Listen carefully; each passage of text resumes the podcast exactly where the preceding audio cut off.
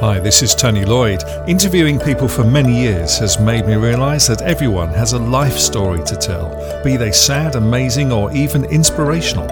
I want to bring as many human stories to you as I can in this series of podcasts. Human Stories with Tony Lloyd. Sean Bennett, welcome to Human Stories. Thank you for talking to me. Hello, Tony. Thank you for having me on. Now, you're what I would say is a prolific volunteer. Is that right? I'm probably not as prolific as some people, but I have dabbled, yes. Okay. And that's what we're going to talk about today, volunteering, which is really important. And more people are volunteering. So tell me, I know you volunteered for all sorts of organisations in the past. Tell me a little bit about those briefly. Yeah, so I think probably the first significant one would be the police force, actually. In 1992, I took a decision with my then wife that we were both going to join as special constables. I had always had an idea about joining the police and saw this as a great opportunity to experience it without committing and without sort of giving up work. And I was there for 6 years. I absolutely loved it. And what made you give up? Moving house, actually. I relocated through work. And at the time, I think it's changed a little bit now, but at the time it was a bit strange because you couldn't transfer in much the same way as you can in some organisations. You could transfer from one region to another. That actually at that point wasn't a facility within the police force. You had to resign and reapply in the new force area, right. Or at least that's what I believed to be the case. So I took sort of a 6 months leave of absence, technically, having transferred and not being able to present for duties, at which point then my eldest son was born in that period of time as well, and so my priorities changed, and I just I drifted away, unfortunately, from it. Well, that's the advantage, isn't it, of volunteering. You can fit it around your own life, hopefully, as long as you don't let it take over. Talking about special constables, I mean, some people would say that to be one of those, you're bonkers because you don't get paid and you have all the problems that a police officer can encounter when on duty, and some of it's not very pleasant. I mean, why would anybody do that?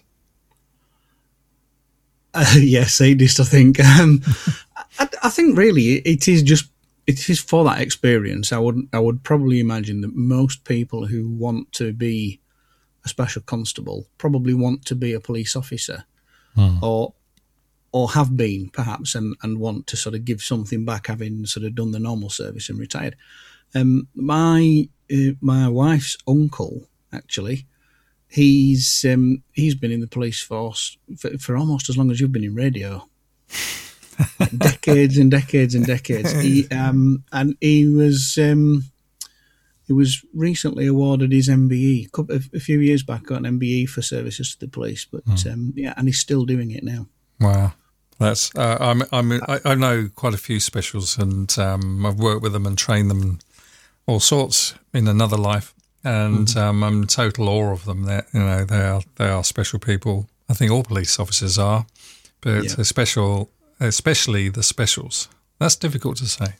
It is. Okay, so that's one thing you did. I mean, what else have you volunteered for? I've been a volunteer. Actually, just before we move on to that, one of the things that inspired me was actually the shooting of Glenn Goodman, if you recall that. Back in 92, and that's the ultimate sacrifice, and making the ultimate sacrifice as a volunteer is almost like having an extra slice of sort of valor to what went on. It almost put me off. I was wanting to do it. It almost put me off, but then it kind of gave me a second wind of determination to do it. And I very much enjoyed doing it, and I'm glad I saw it through. After being a volunteer special constable in the police force, what other things have you volunteered for?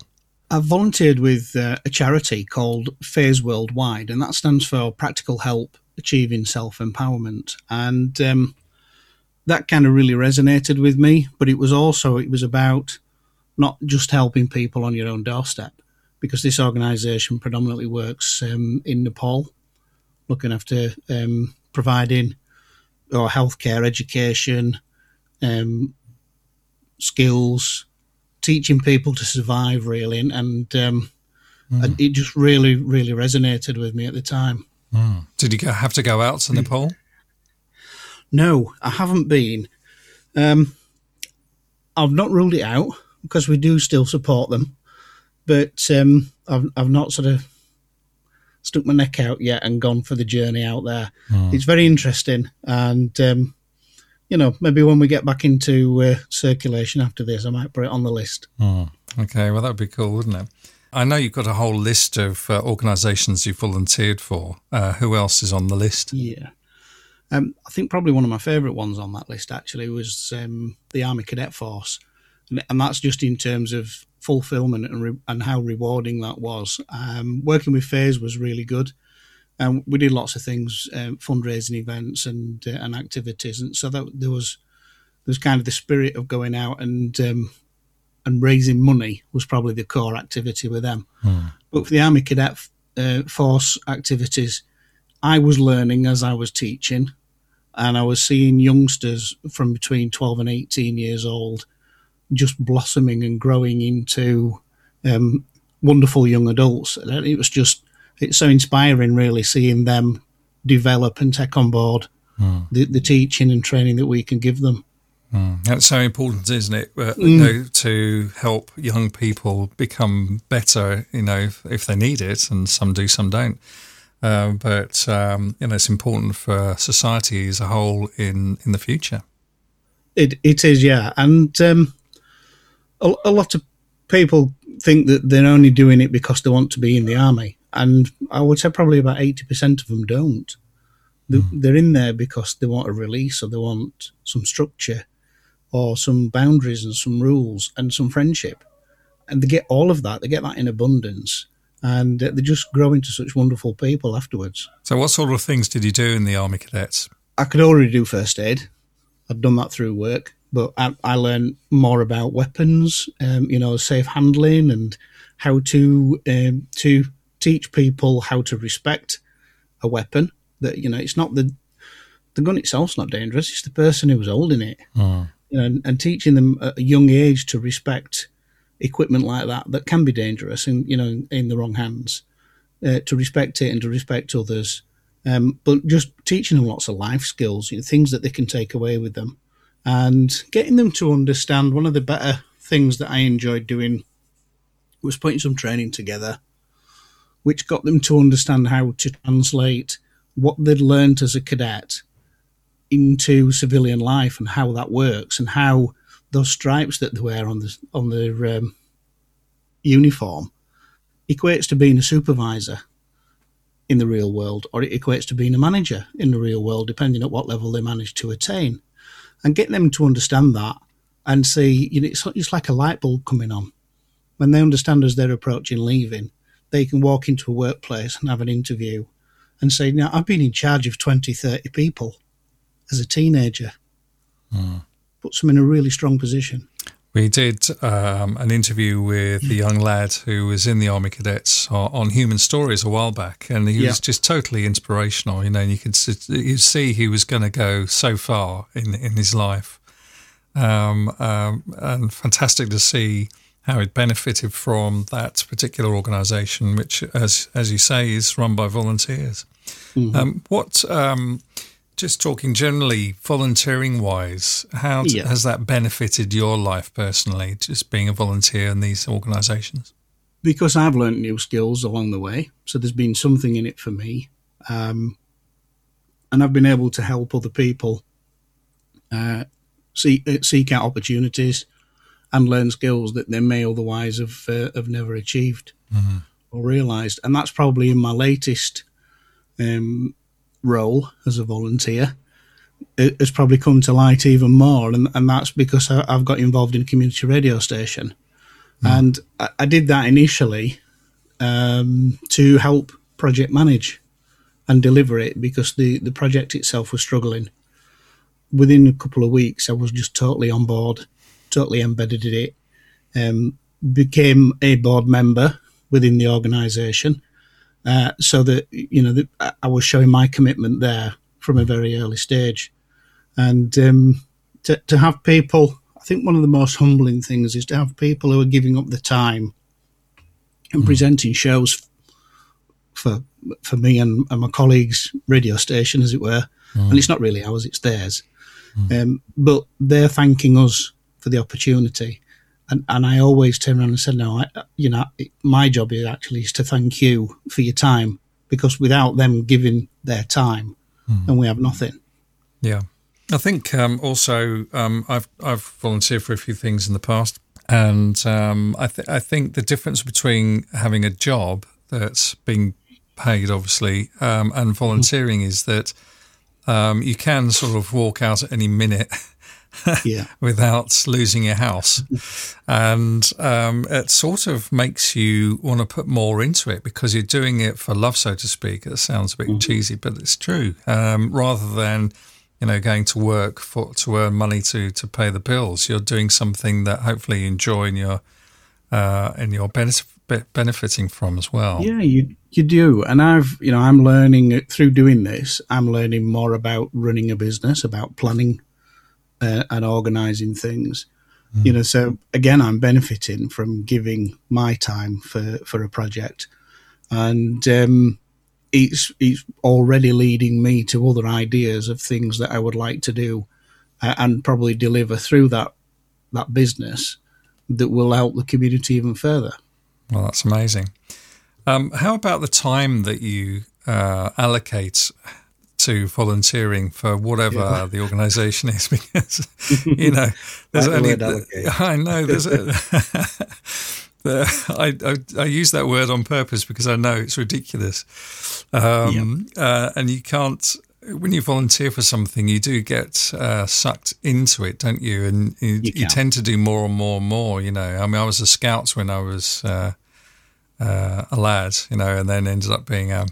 instructor and a leader and everything else, you know. And it's, if you're the sort of person that always puts their hands up to volunteer for something, then, you know, it can take over your life. I mean, does it take over your life, all this volunteering, and how do you restrict it or allocate enough time? It keeps me very busy. I could definitely say that. And it's one of those things that it takes up as much time as it needs initially in order to realise it and to make it happen. So certainly in the first 12 months, an inordinate amount of time invested in it. But I am getting to that stage now where I'm thinking more about running the business rather than being the business, and getting people involved that, you know, other volunteers who've got skill sets. And it's about understanding that, you know, your weakness or your area for development, I don't really like to refer to it as weakness, but your areas where you might need to develop, somebody might already have that skill. So you don't always have to develop it. You can actually just make better use of your resources that you've got available. And we have volunteers from all walks of life and a range of different skills. So pulling that together and getting that, and then being able to sort of divvy out certain jobs to people, lightens the workload, and it's shared, and they're doing it and taking it on board, probably like I did, because they're enjoying it. And, you know, if you stop enjoying it, then you'll stop doing it. So it's just finding a balance as well. Is it difficult to recruit volunteers for these organisations? I think it is difficult to recruit them, but it's not hard to get them, because what happens is that people who are already volunteering talk to somebody else who they know, who they think might be actually doing it. So we're not really recruiting in that sense. I did actually, little story, I did accidentally created an advert for a job on Facebook. And I was basically started off by putting out something, just asking if anybody knew anyone who did a certain thing. And it must have... one of their algorithms detected I was describing what was like a job advert, and I clicked yes somewhere. All of a sudden, I'd got an advert out there for a volunteer administrator, and in the space of a weekend, I had about 4 people show interest in it. So it was really good. It worked in that sense, but I don't try to sort of really actively push to recruit. I would much rather the volunteers who are already in it and invested in it get someone else to come along and have a conversation about it. Word of mouth. And you could end up with the wrong sort of people, if that's an appropriate term. Yeah, people that don't really want to be there, but they're just there, and that's not going to benefit the organisation particularly. Okay, what would you say to somebody listening to this who hasn't ever volunteered for anything, for whatever reason? And what would you say to them to encourage them to do so? What would you say the benefits would be for them if they did?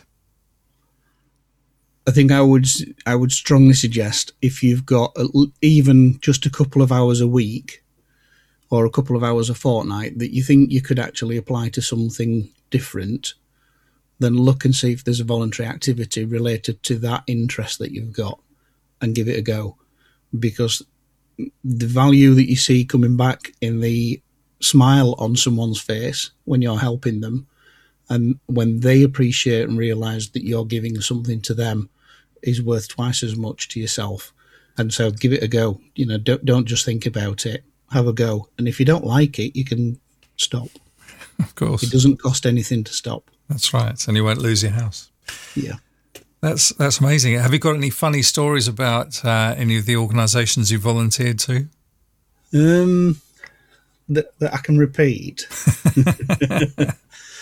We had, I think when I was doing the special constable one, there was a bit of a kind of a code word used. If somebody was being really, really awkward in the back of the van, then the driver would occasionally use a code word, which meant that you're supposed to hold on at the corner or at the next junction, because you might brake or turn a little bit more severely than normal. And only the people that were in their uniform knew about it. So there's little things like that, you know, and I'm not going to try and get anybody into trouble, because they do a brilliant job and they put up with a heck of a lot of grief. With Phase Worldwide, probably one of the funniest weekends we had was dog racing, where we went to the dogs, and we had this session on to do a bit of fundraising. And Nick Craig, who was one of the founding members of it, for whatever reason, it was just like he couldn't stop winning. But everything that he won, he was putting back into the charity anyway. So it was kind of really good that it was doing it that way. But he handed me the microphone at one point, and I think that's kind of where I found my voice, because I was unstoppable with the microphone, almost as unstoppable with the microphone as he was with the winning. But I just took the mickey out of him all night, and he absolutely loved it. Good fun. And I think that's the key, isn't it? If you have fun with it, then it can be beneficial to your own life and to others. So it's a win-win situation, really. Some people criticise volunteers because they say, well, that should be a paid job. What would you say to them? If everything could be done as a paid job, then it should be a paid job. But not everything can, and not everything needs to be, because some people want to actually give for the love of giving, and basically for that self-gratification that they've done something that hasn't cost someone else anything in order to have that service or that support. So, you know, volunteers of all kinds have come and gone, and will continue to do so for long after you and I. And I just think, you know, don't knock it. If people are willing to do some good for nothing, then open your arms and embrace it. Good words. And you personally, how many organisations are you volunteering for now, and what's the future? I'm only volunteering for the one now, because the radio station has really sort of taken up an awful lot of time. And that's what's the website of your radio station, so the listeners can listen? Yeah, it's rockinghamradio.co.uk. Okay, great. But yeah, it won't necessarily be the last thing or the only thing that I do, but right now it's the only voluntary activity that I'm committing with. Totally understand, and may I say, you're a very, very nice man, to volunteer for all these organisations and to help other people. That's very inspirational. And hopefully that will inspire listeners to Human Stories to do the same if they possibly can. That's great.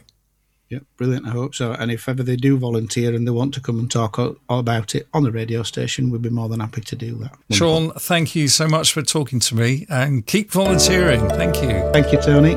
Human Stories is a free podcast with no fees paid to contributors in the hope that they'll inspire or help others. Get in touch if you have a story to tell. If you or your organisation would like a professional podcast series to reach your own audience, or if you'd like training so you can do it yourself, I can help. Go to TonyLloydRadio.com. Human Stories with Tony Lloyd.